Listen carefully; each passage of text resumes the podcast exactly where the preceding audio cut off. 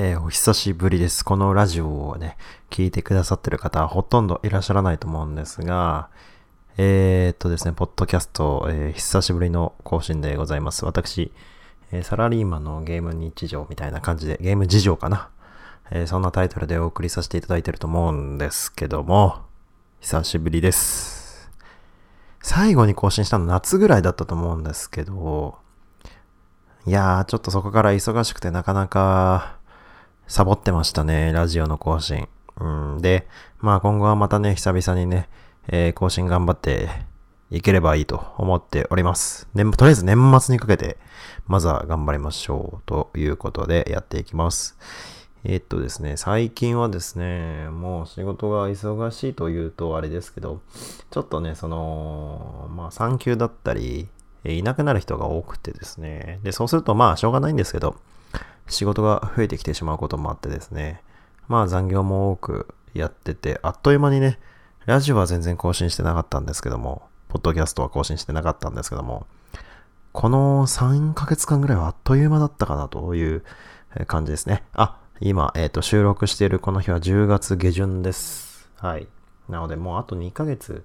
で今年終わりですね。はい。ということで、まあ、仕事の話はね、とりあえず置いておいて、ゲームの話、最近ね、しよう、してなかったんでしようかなと思うんですけど、ゲームですね、やってます。あの、仕事が帰って、夜10時ぐらいですかね、やってますね。何やってんのかっていうとね、あの、あれやってました。ファイナルファンタジー16クリアしましたね。クリアするのも3ヶ月ぐらいかかったかな。結構、あの、サイドクエストとか含めてゆっくりね、やってました。楽しかったですね。まあ、あの、なんだろう、評価とかね、えー、いろいろね、あの言われてるみたいですけど、でも Amazon 評価見たら結構高かったですね。うん。で、まあ、個人的にも面白かったですけどね。うん。あの、特にその不満点とかはないしですね。いろんなね、方の感想とか見たんですよ、自分も。あの、ゲームのね、あの、レビューとかしてるブログとか、YouTube やってる人とかいるじゃないですか。で、まあ、いろんな感想を見たんですけど、まあ、なんだろう。まあわかる意見もあるけど、まあでも面白かったですね。うん。最後あれクライブ死んじゃったんですかね唐突なネタバレ言いましたけど。いやでもわかんないじゃないですか。あれ死んだかどうかなんてね。ね、わかんないですよね。っていうことで、はい。でもダウンロードコンテンツあるって言ってるってことは、なんだろう。過去編をやるってことですかね。個人的にはね、あの、ストーリーはまあ、まあ、そんな感じ、あの、あんなもんかなっていうふうに思ってて、まあまあ感動もしたんですけど、あの、青年期のクライブをもうちょっとこう動かしたかったなっていう思いはありますね。うん、そんなところです。なんかその頃のダウンロードとコンテンツとか、あとはこう、ジルとの慣れ初めとかをね、もう少し、なんかあの、ジルの過去とかよくわかんないじゃないですか、あれ。なんか、キャラクターの掘り下げがいまいちかなっていうふうに思ったんで、まあ、全然楽しかったんですけどね。プレイ、あの、なんだろう、アクションが今回は相当良かったですよね。さすがデビルメイクライをやってた人が、えー、スタッフとしてね、引っ張ってるだけあって。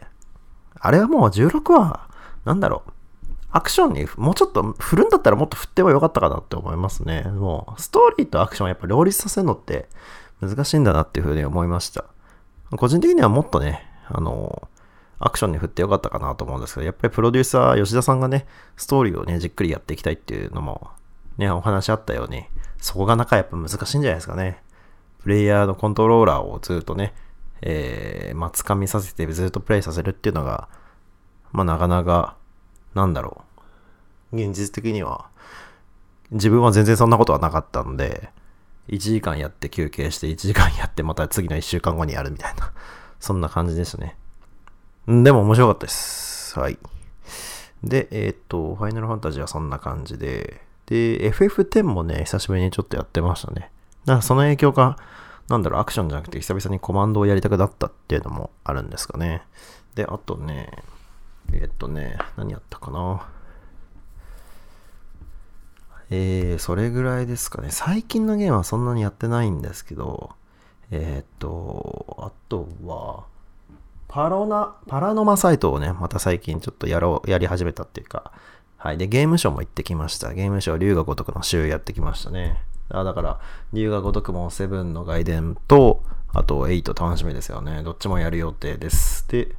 えー、もちろん FF7 のね、リバースもね、やる予定です。なんか、だから、えー、年末からね、来年かけて結構忙しいですけど、でもね、今一番やってるゲームがあって、その話をね、したかったんですけど、フロムの赤炉をやってまして、赤炉、シャドウズダイトワイス。このの Steam 版をね、あの、買ったんですよ。前々からね、Steam 版やりたいなと思ってて、あの、一応ゲーミングパソコン持ってるんで、自分がね、赤炉を買い始めたのは、もう発売日、2019年の3月の発売日にやって以来ですから、その時は3月に発売日に買って、でも1ヶ月ぐらいでクリアしたんですよ。で、そっから、ボス戦はね、あの、繰り返しできるモードがあるじゃないですか。あれはやってたんですけど、そのスタート時の初期のあの、ステータスから2周目をやるみたいな、2周目というか、もう1回やるっていうのはやってなかったんで、で、それをせっかくプレステでやるのも、なんかあれかなと思ったんで、Steam の方が、なんかフレームレート良さそうじゃないですか。詳しくは知らないけど。で、PS5 で Steam、PS5 で PS4 版の赤色やるよりかは、Steam 版のやろうかなと思って、セールの時に、赤色がセールになることってあんまりないんですよね。1年にも数回ぐらいしかないんで、買って、やってもそれめっちゃ楽しいですね、やっぱ赤色って。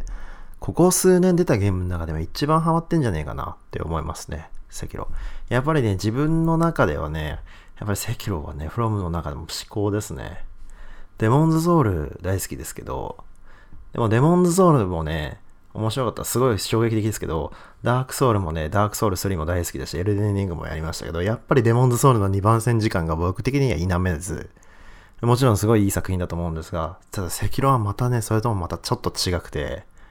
リシステムも違うというか、なんだろう、そのダークソウルとかを否定してくるような、動きですよね。でもなんかやっぱ赤炉がすっげえ面白いんですよね。あんなに負けてやられまくってんのにな赤炉の話、ちょっとまた今度やりたいなと。今回はね、ちょっとリハビリの、えー、ポッドキャスト撮ろうと思ったんですけど、まあこんな感じで、えー、どんどん更新していきたいと思います。赤炉の思い出も、今ちょうどね、プレイして、今ね、今あの、プレイ、えー、今週始めて、赤鬼倒して、鬼行部倒して、くらいのところです。まだ平田屋敷ってなくて、このまま平田屋敷行かずに、芦名本丸行って、あの、芦名城の本丸行って、あの、なんだっけ、えー、っと、えー、源一郎、倒そうかどうか考え中ですね。でも平田屋敷行って、先に、えー、お蝶をね、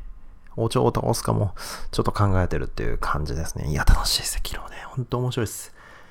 やっぱね、よくあれ2019年に発売してすぐクリアしたなって今でもよく思い、思いますね。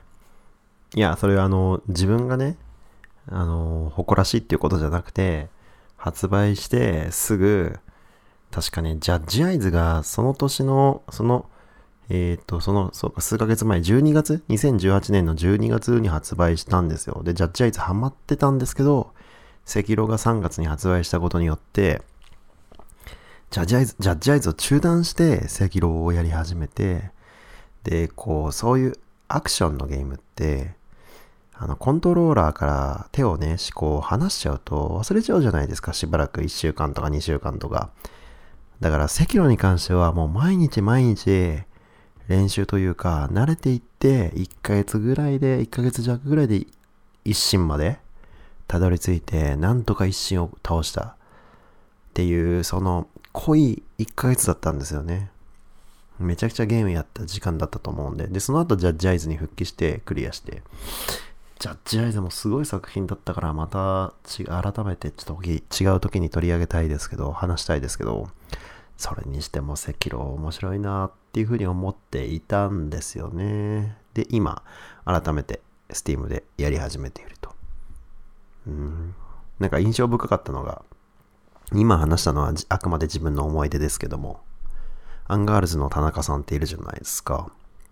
あのー、まあ、ゲーム、あの、好きなのは有名だと思うんですけど、隻狼をクリアした時に涙が出そうなぐらい嬉しかったっていうインタビューというか、そのニュースがあってですね、まあ多分調べると出てくると思うんですけど、それを見た時に、ああ、田中さんも赤狼クリアしたか、それはもう誇りに思っていいなっていうふうに素直に思えましたね。ということで、うん、赤炉についてのね、感想をまた気が向いたらやっていこうかなと思います。そのとにかくね、今、久々にね、Steam で改めて最初からやるっていうのがね、なんかすごい楽しくて。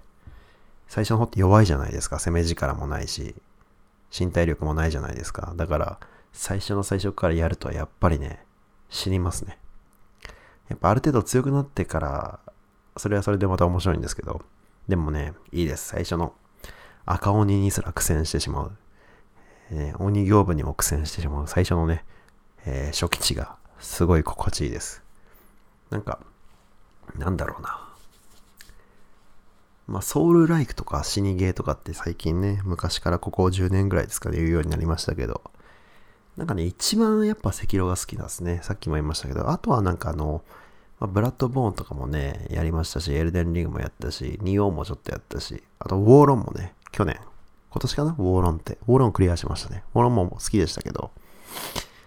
あと、ティメジアっていうね、ソウルライクのよくできたゲーム、インディーのゲームが、それも去年クリアしましたけど、うん、なんかやっぱり一番赤狼が好きですね。デモンズソウル、赤狼、ティメジア、あとウォーロン。この4つが自分的にはハマったかなと。あとダークソウル3もハマりましたけども。なんかいつかまたその話、その手の話をね、取り上げて話していきたいと思います。はい。まあでもね、こう、来月、龍が如くか発売するから、まあちょっと赤色と、まあそうね、龍が如くに比べたら赤色ってのはまたちょっと違うんですけど、龍が如くアクションっていうかね、こう、ストーリーを楽しみたいっていうのもあるから、またなんかジャッジアイズの二の前になりそうな気もするんだけど、一回赤色ね、やり始めちゃうとね、これまたね、うん、こう、コントローラーをね、今、あの、Steam で、あの、Xbox のコントローラー使ってるんですけど、そうか。プレステ5のコントローラーとちょっとね、形違うし、配置が違うからな。まあまあまあ。うん。どうでもいい話ですね。はい、よし。じゃあ、こんぐらいでね、今回のラジオはね、終わりたいと思います。また、あの、仕事の愚痴とかね、ゲームの話していきたいと思ってますんで、えー、もしよければね、聞いて、えー、感想とかお便りとかね、フォームありますんで、そちらに書いていただけるとありがたいです。はい。じゃあ、今回は最近やってるゲームということで終わります。ありがとうございました。